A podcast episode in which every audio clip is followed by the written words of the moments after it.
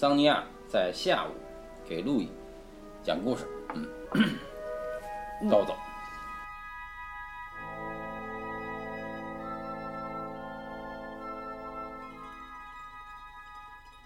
今天我们讲的是海王星、嗯天王星，我们在第一次就嗯讲了。对，嗯那海王星，你听它这个名字，嗯就跟水有关系对，嗯就是呃，海王星，你怎么不问海王星是不是水做的了？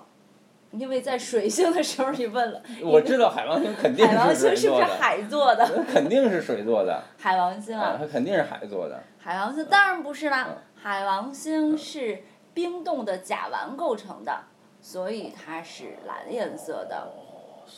酷，而你所说的地球才应该是水做的，而不是地做的，哦因为地球有哦四分之三都是海。哦，so ga，明白了。啊这是为什么？嗯，原来海王星都是甲烷。对，这是为什么我们说，嗯，海王星跟地球有很大的关系，因为地球上面都是海。哦，对对对这对对这这是我嗯这个，嗯地球上的海洋是所有生命的起源。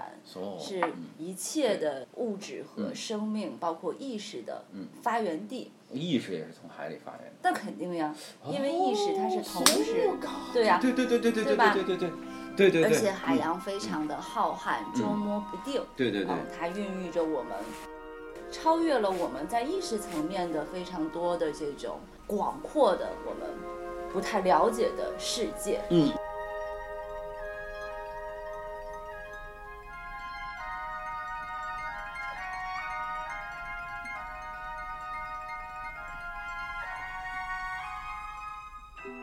海王星是从谁来的呀？海王星是波波塞冬嘛，嗯对吧？嗯就是在这个时间老人的这个克洛诺斯的三个儿子，他们分别管辖管辖现实世界的一块儿吧。波塞冬就管海洋嘛，呃，他跟他他他这个这个像大海一样，什么易怒啊什么的，经常会什么惊涛骇浪啊，手里拿个三三叉戟啊，就脾气比较嗯暴躁呀等等。但对，然后那个其实我和桑尼亚，我们两个在花卉市场看到了两个三叉戟。嗯嗯，就是那个木头做的，因为它是天然长成三叉那样的三叉戟，所以嗯我们会准备一人买一个。嗯，嗯，还没去呢，还没去。呃，如果有人尽管都没有欺负陆毅，陆毅也要用这个三叉戟去打他。对 嗯，这个波塞冬他挺有意思的，在他这个神话里面，我们可能知道的很多，就是他呃生出来的孩子都特别的奇怪。哦他跟他老婆，老婆名儿挺长的，我忘了叫什么名字哈。哦生出来的是呃半人半鱼的。哦，这个一个什么神叫什么名儿嗯我也忘了，嗯人鱼状嗯。他跟梅杜莎还生过一个孩子，就是他跟梅杜莎生出来的是飞马。哦，他跟就是射手座。啊，呃，不是，就是飞马，就是我们之前剪童话，就是我要去个什么什么地方，哦然后哦飞马一天就哦飞到了，就那种嘛。啊。飞马啊，射手座是人马，对对对，飞马，飞马是天马座，就是星矢的那个星座。对对对。嗯，他还跟那个阿尔，就是那个明马明哈里斯他媳妇儿的妈妈生过一个孩子，生那个是人马，生出的是人马，就是可以，就是那个古希腊壁画，就是那个建筑上的，不是射手座，叫做叫做什么？就那个特别厉害的，上面是人，下面是马的那种战士，对对，那个战士还那谁也是被那战士抚养大的嘛，那个伊阿宋不就是被他们对对抚养大的嘛对对对吧？对，就是他他生出来的孩子叫，克隆还是什么？对对对，他生就那一类东西嗯哈，他生出来的孩子，我觉得很奇怪的，就是都是人和动物物的结合体。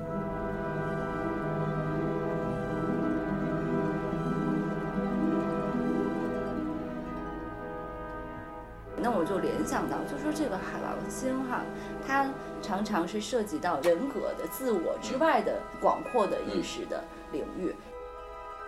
这个意识的领域很可能，它也不排除是跟人最基本的一些，比如人最基本的，它是个动物，嗯嗯，对吧？嗯嗯。呃，他他他不是文化的人，它是一个自然的人，所以所以我想这是为什么他生出来的孩子都是人跟动物的一个结合，因为嗯。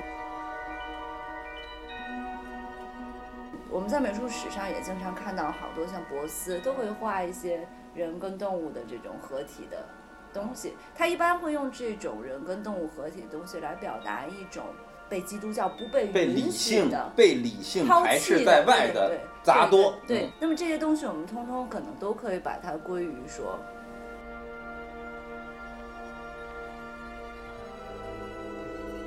这个海王星的统摄的一个领域。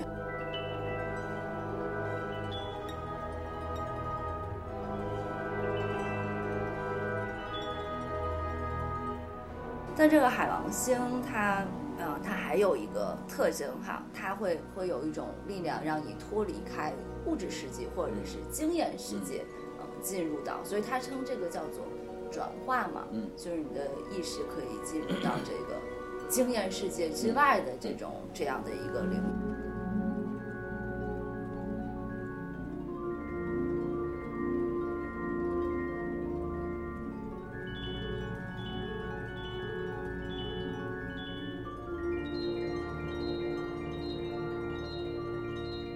有非常多的有知识的、有思想的人，他们都对这个领域做过探索，是吧？嗯？从各个角度，对。哲学家也嗯探讨过这个我们不可捉摸的这样的领域哈嗯。像康德嗯，他就说过，自在自在之物的世界，就人类都不可能把握的这个世界。嗯物自体。对，弗洛伊德也也用心理学的，他说这个我们不了解的这个是潜意识嗯哈。嗯，啊哦，这些都是海。对对，这些都是海，我们把把握不到的哈。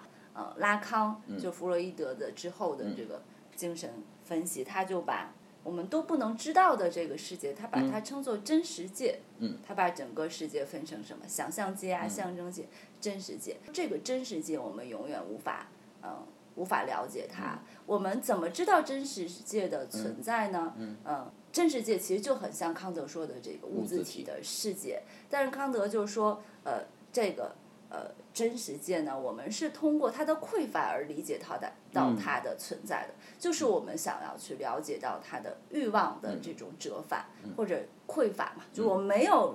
我们不能感、感受到它，它是在结构里面，嗯。呃，通过匮乏而存在的，就是欲望的不满。所以他就说，这个欲望是恒久的嗯。不满。就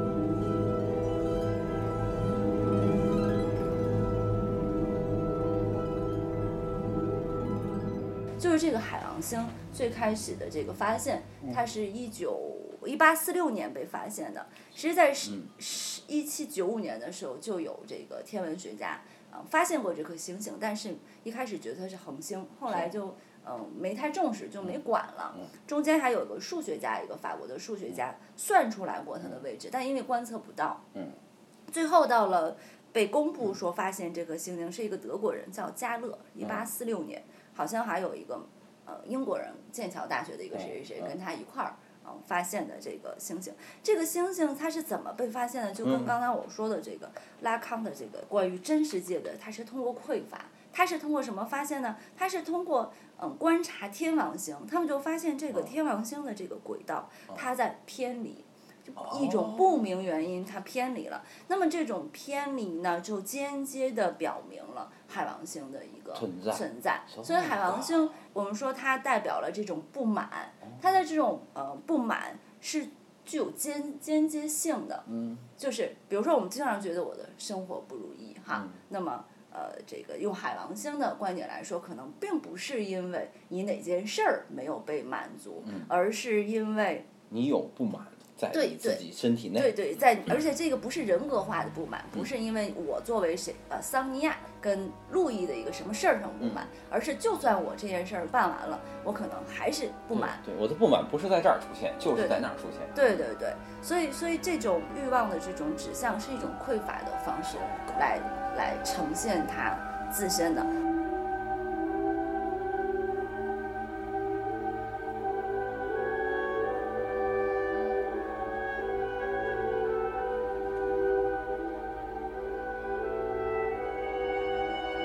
海王星是双鱼的一个啊。双鱼座的守护星。哈，嗯，那么像像双鱼座的。通过你说这个事儿，我就对双鱼座重新燃起了这种激情和啊和是吧？欲望。就是我对对对以前不喜欢双鱼座，嗯。但是我一听你说海王星守护着双鱼座，我觉得双鱼座好棒。对吧？嗯。嗯双鱼座其实是很很了不起的星座，嗯，就尤其是怪不得米开朗基罗是双鱼座。是吗？嗯。哦，嗯。原来是这样呀，嗯，怪不得。嗯，还有亨德尔是双鱼座。哦嗯，这样啊，我们今天进来我们家的时候，我嗯们就是在放亨德尔的、钢琴曲。对呀、嗯，嗯好的。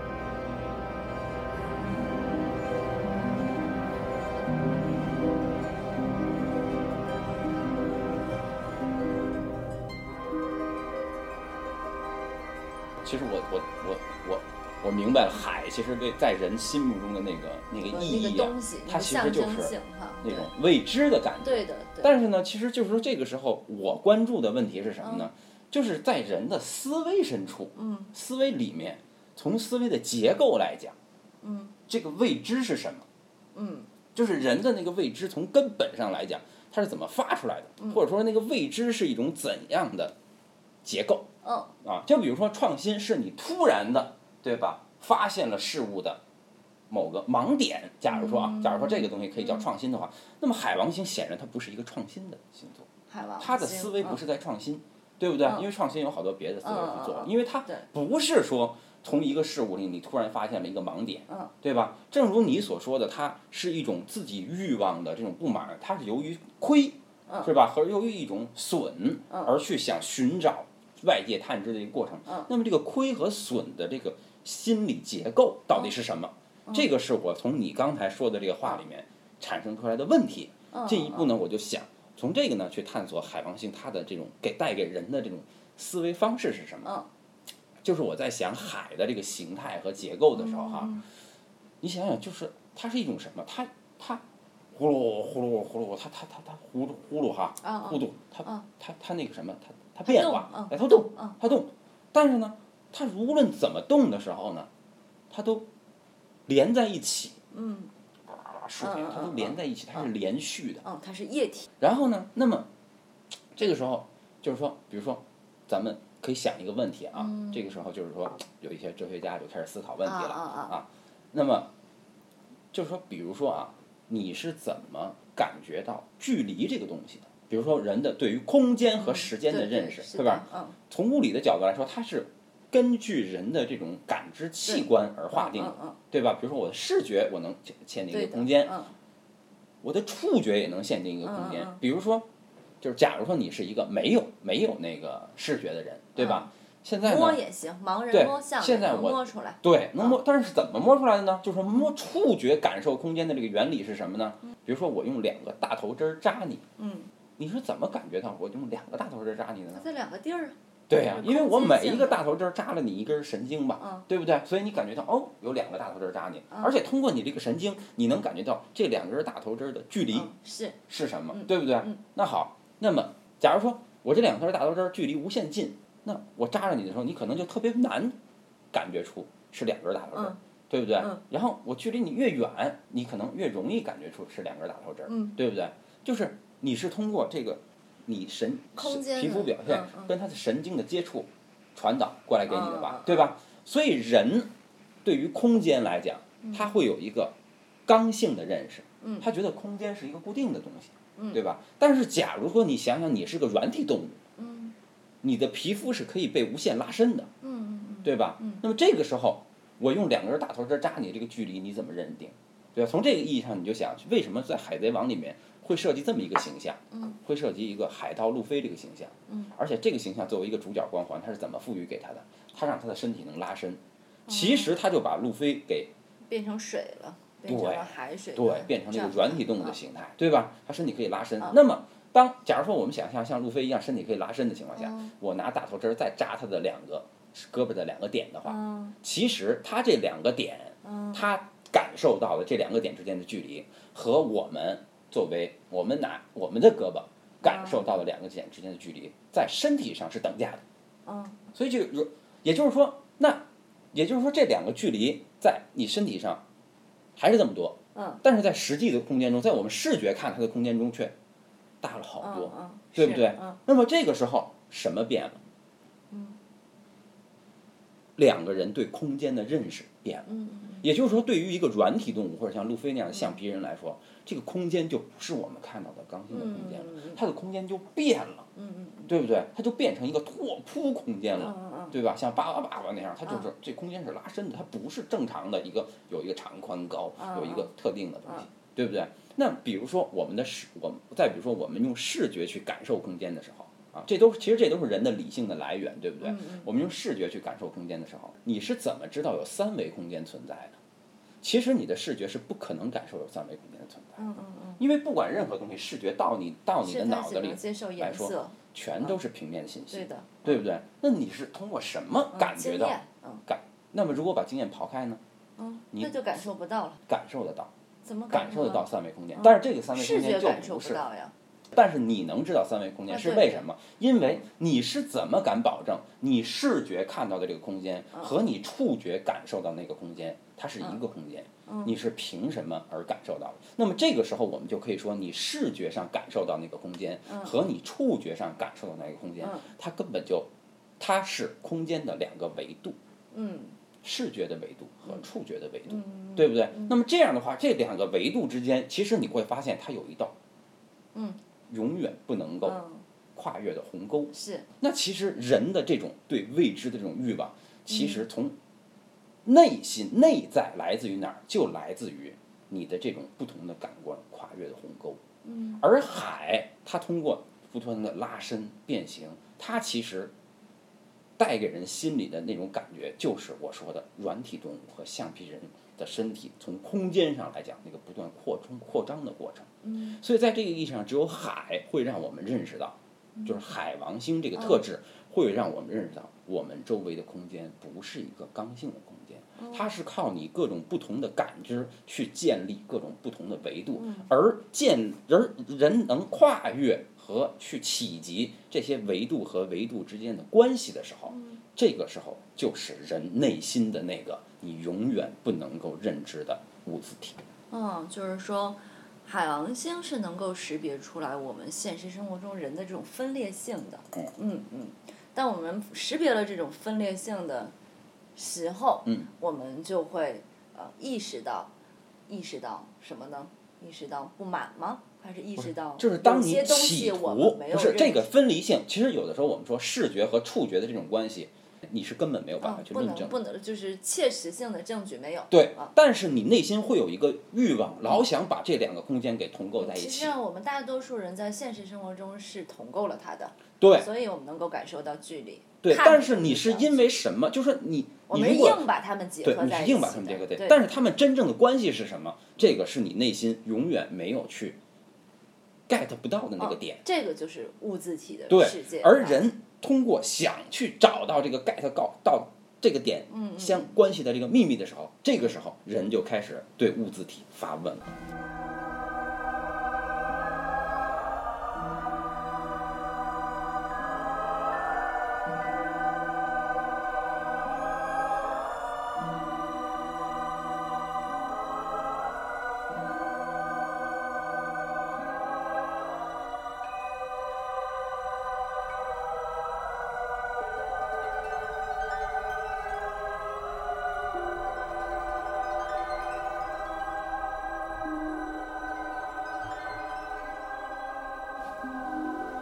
好，嗯。